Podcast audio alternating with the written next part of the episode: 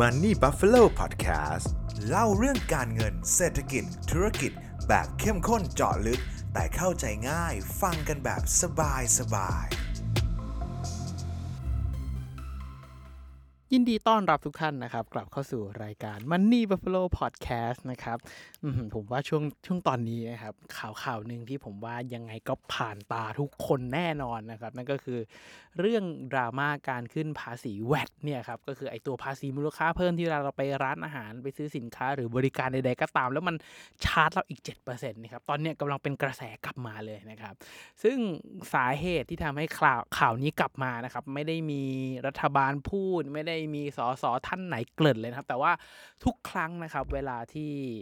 ใกล้หมดการต่ออายุการลด วี เอ ที เนี่ยครับซึ่งครั้งสุดท้ายล่าสุดเนี่ยครับที่กำลังจะหมดเนี่ยก็คือจะหมดในช่วงวันที่สามสิบกันยายนหกหกก็คือเนี่ยสิ้นเดือนเนี่ยแหละครับมันกำลังจะหมดช่วงต่ออายุนะครับคือต้องให้ทุกท่านเข้าใจแบบนี้ก่อนนะครับเหตุผลที่แบบไอ้ตัว วี เอ ที เนี่ยประเทศไทยบ้านเรานะครับ วี เอ ที เนี่ยถูกกำหนดอยู่ที่ สิบเปอร์เซ็นต์ นะครับตั้งแต่ปีสองพันห้าร้อยสามสิบห้านะครับแล้วก็เรามีภาษีเรียกว่าเป็นกฎหมายตัวเพิ่มแล้วกันนะครับที่ลด วี เอ ที ลงมาเนี่ยครับให้เหลือ หกจุดสาม ระบบภาษีท้องถิ่นอีก ศูนย์จุดเจ็ด เนี่ยโดยรวมสุทธิเนี่ย วี เอ ที ที่เราเรียกกันนะครับจะเสียที่ เจ็ดเปอร์เซ็นต์ นะครับดังนั้นเนี่ยพอตั้งแต่ปีสามสิบห้ามันก็จะมีการต่ออายุ เจ็ดเปอร์เซ็นต์ ต่ออายุ เจ็ดเปอร์เซ็นต์ ต่ออายุ เจ็ดเปอร์เซ็นต์ ไปเรื่อยๆพอใกล้หมดอายุนะครับทุกครั้งเลยครับมันก็จะมีข่าวเรื่องเนี่ยครับวิ่งกลับเข้ามาแล้วก็เหมือนกับเป็นกระแสกดดันทางรัฐบาลเล็กน้อยแล้วกันนะครับว่าเออให้รีบต่ออายุหน่อยกันละกันอะไรอย่างเงี้ยนะครับเพราะว่าเอาจริงๆคือภาษี วี เอ ที นี่ครับเป็นภาษีที่โดนโดยตรงกับผู้บริโภคแบบเต็มๆนะครับเพราะว่าโดยปกติแล้วเวลาเราไปซื้อสินค้าหรือบริการเนี่ยส่วนใหญ่แล้วมันก็จะบวกภาษีมูลค่าเขาอีก เจ็ดเปอร์เซ็นต์ ทุกครั้งเลยนะครับเวลาที่เราไปทานบุฟเฟ่ก็จะมีบวกๆ ก, ก็คือบวกเซอร์วิสชาร์จกับบวก วี เอ ที เจ็ดเปอร์เซ็นต์ อะไรหรือว่าแค่บวกเดียวก็จะบวก วี เอ ที เจ็ดเปอร์เซ็นต์ เข้าไปด้วยซึ่งไปภาษี วี เอ ที เนี่ยครับมันเป็นภาษีที่ผู้บริโภคแบบเราเนี่ยครับโดนแบบโดยตรงนะครับดังนั้นไอ้เรื่อง วี เอ ที ภาษี วี เอ ที ต่างๆเนี่ยมันก็จะเป็นแบบแรงกระตุ้นนะครับยิ่งถ้าเกิดปรับขึ้นแล้วผมเชื่อว่านะครับถ้าไม่จำเป็นแบบจริงๆนะครับใช่ว่าถ้าเกิดรัฐบาลไม่ได้แบบใกล้ล้มละลายมากๆแล้วผมว่าไม่น่าจะมีรัฐบาลคนไหนกล้าขึ้นนะครับในความรู้สึกของผมเพราะว่าแน่นอนว่าพอการขึ้นแบบ หนึ่งเปอร์เซ็นต์ เนี่ยครับมันไปกระทบกับคนที่เป็นแบบ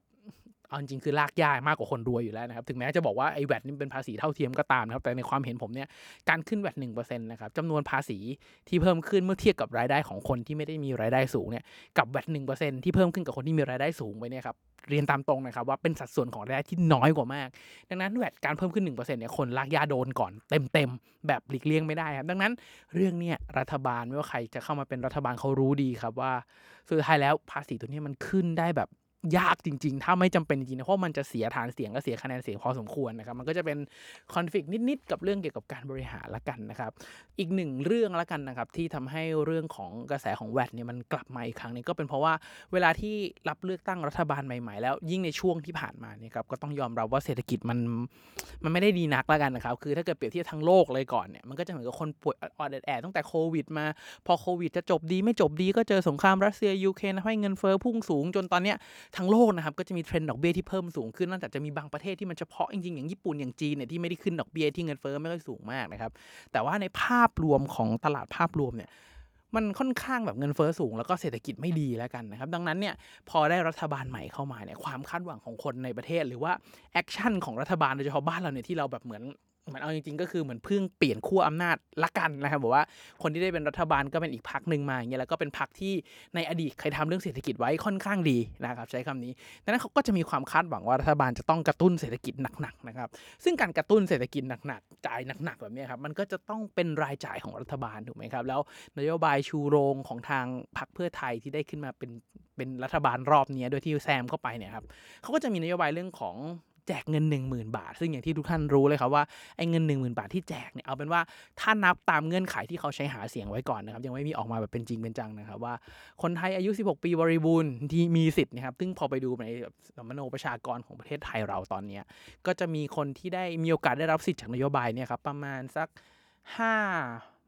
สิบหกล้านคนนะครับถ้าตีเป็นเม็ดเงินกลมๆไม่หักนู่นนี่เลยก็ประมาณ ห้าแสนหกหมื่นล้านซึ่งมันเป็นเงินที่เยอะเยอะมากนะครับทุกคนทีเนี้ยพอรายจ่ายก้อนนี้มันรออยู่ที่เราเห็นเห็นอยู่แล้วเป็นรออยู่นะครับมันก็จะต้องเกิดคำถามกลับไปที่รัฐบาลถูกไหมครับว่าแล้วสุดท้ายแล้วรัฐบาลจะเอาเงินก้อนไหนงบตรงไหนมาจ่ายเนี่ยซึ่งผมว่าคำตอบคลาสสิกก็จะออกมาสามแบบครับก็คือเกลี่ยงบจากส่วนอื่นมา ไปเก็บภาษีเพิ่มไอ้ตรงนี้เนี่ยภาษีเพิ่มอะไรอีกอันนึงก็คือกู้ถูกไหมครับไอ้เก็บภาษีเพิ่มเนี่ยมันก็จะเป็นคำถามต่อเนื่องไปนะครับว่าและไอ้การเก็บภาษีเพิ่มเนี่ยจะเก็บได้จากไหนเก็บได้จากอะไรบ้างนะครับถ้าไปดูโครงสร้างรายได้ของทางภาครัฐเนี่ยครับมันจะแบ่งออกเป็นรายได้ของทางภาครัฐนะครับจะแบ่งออกเป็นสอง ส, ส่วนก็คือภาษีอากรกับสิ่งที่ไม่ใช่ภาษีนะครับไอ้ฝั่งที่เป็นภาษีเนี่ยก็จะเป็นภาษีทางตรงนะครับก็พวกภาษีเงินได้บุคคลธรรมดาภาษีเงินได้นิติบุคคลพวกนี้ไอ้พวกเนี้ยเก็บได้ช้าครับทุกคนมันค่อนข้างช้ามากเพราะว่าทุกคนลองคิดดูว่ากว่าเราจะยื่นภาษีกว่าเราจะยื่นเนี่ยมันก็สิ้นปีถูกมั้ยครั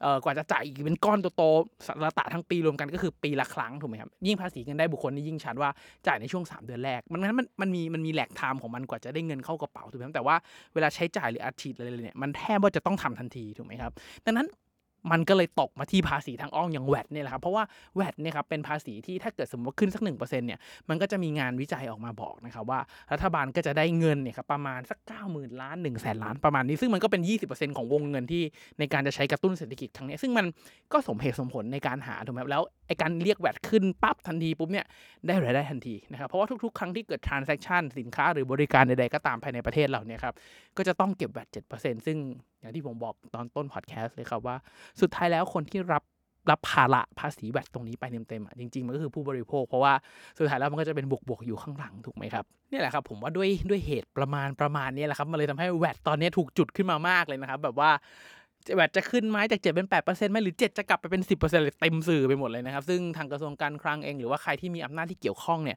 เขาก็ออกมาแบบพูดแทบจะทันทีเลยนะครับว่าไม่ได้มีแผนที่จะปรับขึ้นใดๆไม่เกี่ยวกันมันเราจะไม่ปรับเพิ่มแวตเด็ดขาดซึ่งถ้าถามผมจริงๆมันก็มันก็ make sense นะครับเพราะว่าส่วนตัวเองของผมแวตที่ผมรู้สึกเนี่ยจริงๆคือหลายๆคนจะบอกว่าแวตจริงๆมันเป็นภาษีเท่าเทียมแต่ว่าผมแอบเกินๆไปนิดนึงแล้วว่าส่วนตัวผมเองนะครับผมคิดว่าแวตเนี่ยไม่ใช่ภาษีที่เท่าเทียมเลยนะครับมันแน่นอนครับคนจนเขาก็จ่ายน้อยคนที่รายได้น้อยเขาก็จ่ายน้อยกว่าคนที่รวยกว่าก็จ่ายเยอะกว่านะครับแต่ว่าถ้าเกิดอย่างสินค้าบางรายการที่ไม่ว่าจะเป็นคนรวยคนจนก็ใช้คือคือกันอย่างค่าไฟก็มีแวตอย่างเงี้ยครับมันจะมีอยู่บางรายการที่มันแอบซ่อนอยู่ในค่าใช้จ่ายที่ในการดำเนินงานของเราในแต่ละในดำรงชีวิตในแต่ละวันนะครับดังนั้นพอเปรียบเทียบภาษีที่เม็ดเงินภาษีที่จ่ายจริงๆหรือกับภาษีที่เพิ่มขึ้นจริงๆขึ้นมาเนี่ยครับคนที่มีรายได้ต่ำๆเนี่ยแบกรับภาษีส่วนนี้มากกว่าดังนั้นในมุมผมผมเลยไม่เรียกว่ามันว่าเท่าเทียมเลยนะครับคือคำว่าเท่าเทียมไม่ได้หมายความว่าเท่ากันนะครับถ้าเกิดเท่ากันใช่เท่ากันครับแต่ว่าถ้าเท่าเทียมไหมสำหรับผมคือไม่เท่าเทียมเพราะว่าในในยุคเวลาเนี่ยก็ต้องยอมรับว่าปัญหาเรื่องของความเหลื่อมล้ำเนี่ยมันสูงมา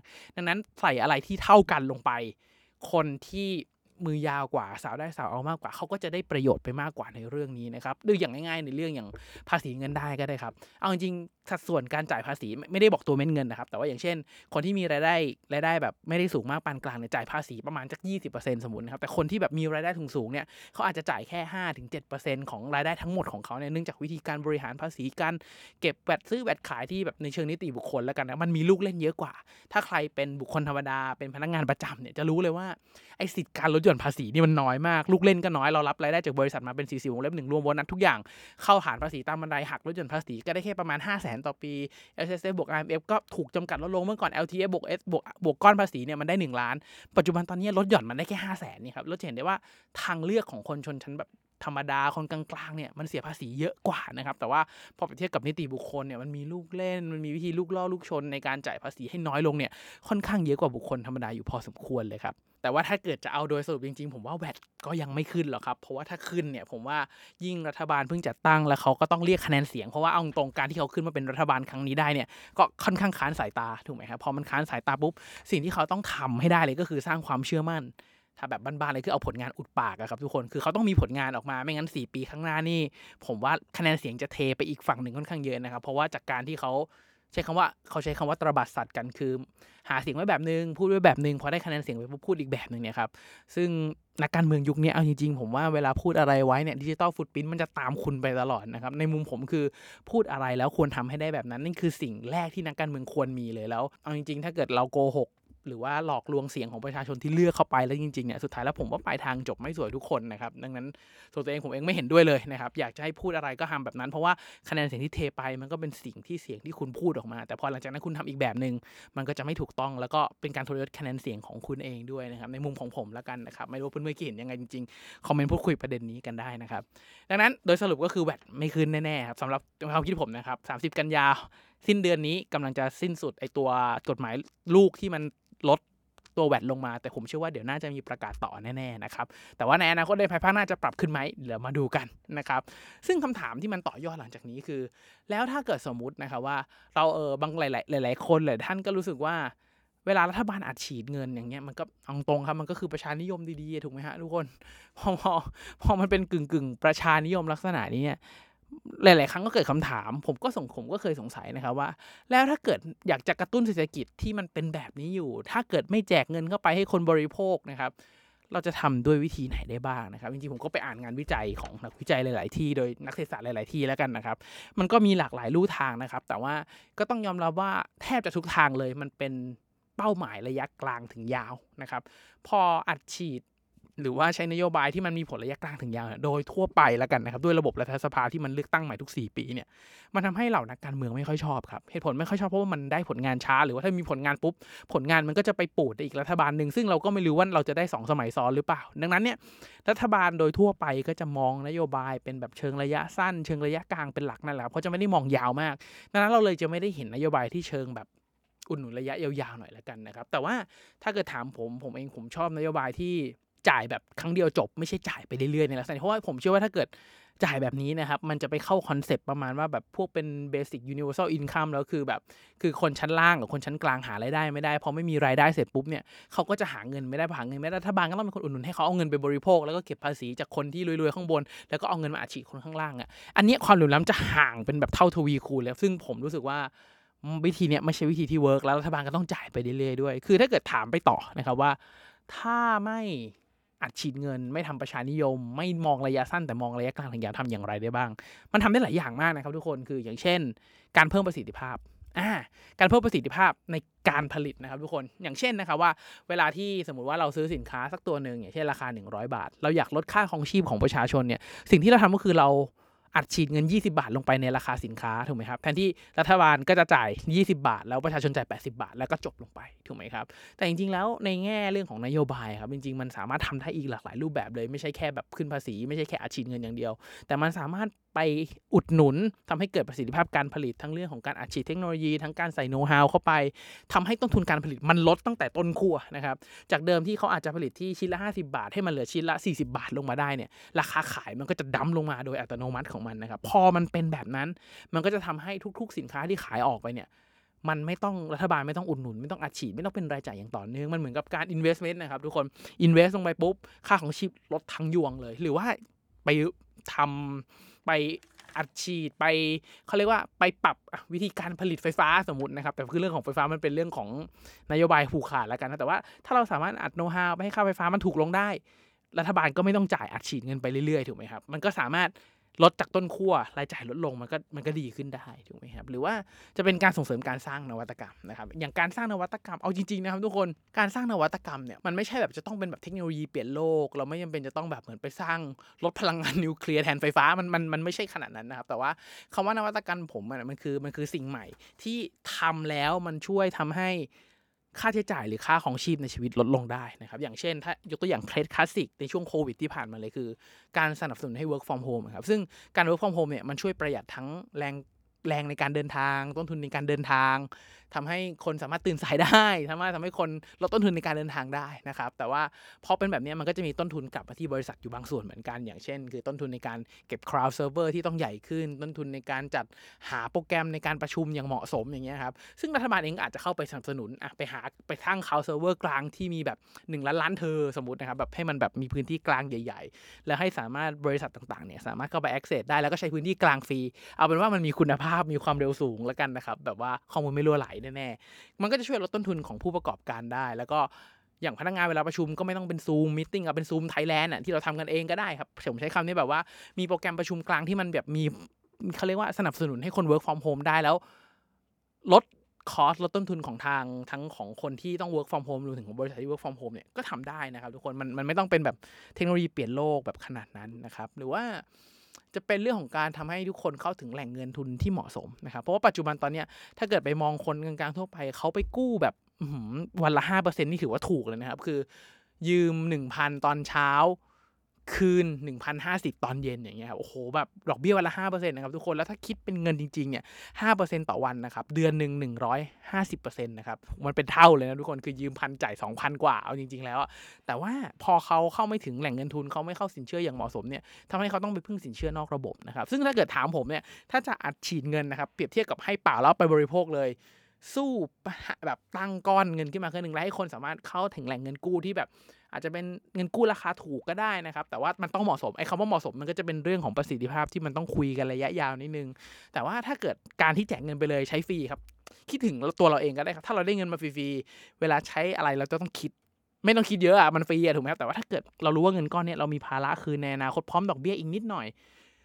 วิธีการใช้เงินหรือแรงการใช้ไปของเงินเนี่ยมันจะคิดมากกว่าวิเคราะห์มากกว่านะครับนอกจากว่าในเรื่องของการใช้แล้วมันเกิดประสิทธิภาพมากกว่าไอ้คนที่ฝั่งที่เป็นรัฐบาลให้เงินเนี่ยเขาก็ไม่ต้องไปกู้เงินนะเขาก็จะได้เงินก้อนนี้กลับมาแถมได้ดอกเบี้ยนิดๆเป็นผลตอบแทนกลับมาให้เป็นรายได้ของทางภาครัฐด้วยผมว่ามันดูมันดูเมคเซนส์กว่าการอัดเงินเข้ามือไปเลยนะครับหรือว่าเอ่อจะเป็นเรื่องของนโยบายพวกลดความเหลื่อมล้ำอ่ะไอ้เรื่องไอ้เรื่องลดความเหลื่อมล้ำนี่มันก็จะเป็นเรื่องของนโยบายของภาษีที่เท่าเทียมเท่าเทียมไม่ใช่เท่ากันนะครับต้องเท่าเทียมก็คือไปชาร์จคนรวยมากกว่าชาร์จคนข้างล่างหน่อยก็หรืออาจจะไม่เก็บเลยนะครับหรือจะเป็นเรื่องของการลดภาวะการผูกขาดเพราะอย่างที่ทุกคนรู้กันอยู่เลยครับว่าเมื่อมีการผูกขาดเกิดขึ้นทั้งคุณภาพทั้งราคาเนี่ยครับมันจะแย่นะครับคือถ้าเกิดการแข่งขันเนี่ยคุณภาพดีขึ้นราคาถูกลงแต่ถ้าเกิดการผูกขาดขึ้นมาเมื่อไหร่นะครับถ้าไม่มีการพัฒนาที่ดีเนี่ยราคาจะแพงคุณภาพจะห่วยนะครับดังนั้นถ้าเกิดพอเกิดการแข่งขันได้แบบจริงๆสินค้าบางรายการที่มันควรแข่งขันได้อย่างผมว่ายาสูบจริงๆก็แข่งขันได้เบียร์อย่างเงี้ยครับแอลกอฮอล์จริงๆก็ควรแข่งขันได้นะครับเพราะว่าถ้าแบบไม่เอามือถือสากปากถึกสินคุยกันจริงๆผมว่าคนไทยส่วนใหญ่เหล้าเบียร์นี่คือแบบปาร์ตี้ต้องมีอยู่แล้วผมว่าส่วนใหญ่ทุกคนก็ดื่มกันถูกไหมแต่ว่าผู้ผลิตในประเทศกลับมีแค่รายใหญ่แต่ว่ามันเริ่มมาเริ่มคลายมากขึ้นนะครับคือถ้าเกิดมันสามารถคลายได้ลดทุนผูกขาดได้เราก็จะมีทางเลือกในการบริโภคมากขึ้นราคาก็จะ efficient มากขึ้นนะครับซึ่งทีนี้ครับถ้าเกิดเราสามารถลดการผูกขาดได้ลดความเหลื่อมล้ำตรงนี้ได้เนี่ยอนาคตสมมติว่าจะต้องจำเป็นจะต้องแจกเงินจริงๆเนี่ยเม็ดเงินที่หมุนนะครับมันจะคือณเวลาตอนนี้เวลาที่เราอัดฉีดเงินเข้าไปในระบบเนี่ยมันอัดเข้าฐานล่างก็จริงเออคนล่างได้ประโยชน์ก็จริงแต่เวลาพอเศรษฐกิจมันหมุนมันขึ้นถึงแบบยอดพีระมิดเร็วมากนะครับถ้าทุกคนไปดูแบบเรื่องของกลไกเรื่องของการหมุนของเงินไว้เดี๋ยวอนาคตผมอาจจะมาพูดเรื่องนี้ให้ฟังนะครับคือมันหมุนไม่กี่ทอดมันขึ้นข้างบนไปแล้วอ่ะซึ่งเศรษฐกิจมันจะหมุนได้ไม่ดีคือถ้าในไอเดียลเลยครับมันควรจะค่อยๆหมุนจากขนาดเล็กกับคนชั้นล่างขึ้นมาชั้นล่างนิดๆเป็นชั้นกลางชั้นกลางสูงกลางบนแล้วก็ค่อยไปข้างบนซึ่งยิ่งหมุนได้หลายรอบมากเท่าไหร่อ่ะเงินในการหมุนมันจะยิ่งมีประสิทธิภาพมากขึ้นนะครับซึ่งเหตุผลที่มันไม่มีประสิทธิภาพแบบเนี้ยเป็นเพราะว่ามันเกิดการผูกขาดที่กว้างเกินไปครับมันมันหมุนไม่กี่ทีมันถึงข้างบนเลยซึ่งถ้าเกิดเราสามารถลดความเหลื่อมล้ำแบบนี้ได้นะครับเวลาเราแจกเงินครั้งหน้ามันก็จะช่วยทำให้การหมุนของเงินนะครับมันดีมากขึ้นนะครับดังนั้นเนี่ยผมก็เลยรู้สึกว่าวิธีการบริหารหรือว่าวิธีการในเชิงแบบบริหารเชิงภาครัฐเนี่ยแน่นอนรัฐบาลเขาต้องมีการบาลานซ์ระหว่างรายได้กับค่าใช้จ่ายเสมอนะครับแต่ว่ารายได้เนี่ยผมเชื่อว่าการที่รัฐจะเก็บภาษีมากขึ้นการที่รัฐจะต้องแบบใช้เงินมากขึ้นผมว่าโดยคนโดยทั่วไปแล้วกันนะครับไม่ได้มีปัญหากับเรื่องนี้อยู่แล้วครับแต่ว่าคนส่วนใหญ่ที่มีปัญหาเนี่ยผมว่าเขาน่าจะเดาแล้วก็มีคำถามมากกว่าว่าสุดท้ายแล้วคุณไปใช้จ่ายอะไรงบที่คุณใช้จ่ายมันเหมาะสมหรือเปล่ามันช่วยเกิดประสิทธิภาพในอนาคตแล้วมีรีเทิร์นกลับมาให้ประเทศหรือเปล่าเพราะว่าส่วนตัวผมเชื่อนะครับว่าคอนเซปต์ในการเก็บภาษีหรือของทางภาครัฐกับประชาชนเนี่ยมันควรเกื้อหนุนกันนะครับเพราะถ้าเกิดประชารัฐบาลนะครับรีดไถรีดจนประชาชนแห้งจนอยู่ไม่ได้เนี่ยจนจ่ายภาษีไม่ได้ไม่มีเงินใช้จ่ายรัฐบาลเองก็ตายเหมือนกันนะครับดังนั้นผมรู้สึกว่ารัฐบาลมีหน้าที่ที่จะต้องเหมือนอัดฉีดทำให้คนในประเทศเติบโตได้เพราะคนในประเทศเติบโตรายได้มากขึ้นเขาก็จะเก็บภาษีได้เพิ่มขึ้นเป็นเงาตามตัวนะครับแต่ว่าการรีดไถการรีดอะไรแบบนี้จนแบบเหมือนรีดเลือดกับปูครับทุกคนมันไม่มีให้รีดแล้วสุดท้ายตายมันก็จะตายหมู่นั่นเองครับไม่แน่ใจว่าเพื่อนๆคิดเห็นอย่างไรทำไมดราม่าแวดมันถึงแบบเดือดทุกครั้งนะครับเพราะมันส่งผลกับผู้กระทบกับผู้บริโภคนั่นเองครับเพื่อนๆคิดว่าแวดจะเพิ่มได้จริงไหมในอนาคตจะมีการปรับเพิ่มหรือเปล่าจะกลับไปที่ สิบเปอร์เซ็นต์ หรือเปล่าหรือว่าเพื่อนๆคิดว่าวิธีการบริหารประเทศวิธีการเพิ่มรายรับวิธีการบริหารรายจ่ายของรัฐบาลควรเป็นแบบไหนจริงๆอยากให้คอมเมนต์พูดคุยกันนะครับแต่ว่าอยากให้คอมเมนต์พูดคุยกันในเชิงเหตุและผลมีความคิดสร้างสรรค์ไม่ต้องแบบแซะกันไม่ต้องคุยกันเรื่องการเมืองครับเอาให้เป็นความรู้เชิงเศรษฐกิจแล้วก็สามารถไปต่อยอดเรื่องการลงทุนได้ละกันนะครับสุดท้ายนะครับถ้าใครมองว่าคลิปนี้เป็นประโยชน์นะครับอยากจะรบกวนทุกท่านจริงๆครับให้กดไลค์กดแชร์กด Subscribe ในทุกๆช่องทางที่ทุกท่านรับฟังนะครับเพื่อเป็นกำลังใจให้กับตัวผมเป็นกำลังใจให้กับทีมงาน Money Buffalo นะครับเพื่อที่จะผลิตชิ้นงานดีๆต่อไปนั่นเองนะครับยังไงก็ขอให้ทุกท่านโชคดีกับการลงทุนนะครับ